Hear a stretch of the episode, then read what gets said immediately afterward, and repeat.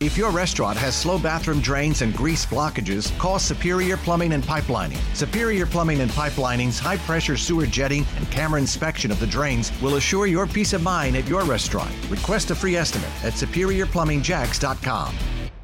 654 and new from overnight we saw the senate join the house in passing an aid package to the people of ukraine and much more wokv's blair miller continues our live team coverage from washington blair what specific action was taken yeah, and Rich, you know, you and I have been talking about this plan all week long. Lawmakers weren't sure they could get it all done by today, but now $14 billion in aid will be headed to help deal with the situation in Ukraine. This had support from both Republicans and Democrats. It hits on three areas the humanitarian aid, help for their military, and economic assistance it comes as more than 2 million people have now left Ukraine in hopes of avoiding the fighting. But also, something to watch this morning, Rich. President Biden is expected to announce that the U.S. will join the European Union and moving to revoke most favored nation trade status for Russia. Doing this would allow the U.S. to impose tariffs on Russian imports.